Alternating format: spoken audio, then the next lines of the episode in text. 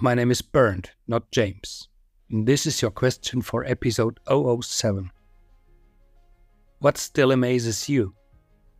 Please answer this question and think about it. See what comes out, don't rush it, flow with it. There's no right or wrong answer. Write your answer in a journal or on your device to track your inner progress towards yourself.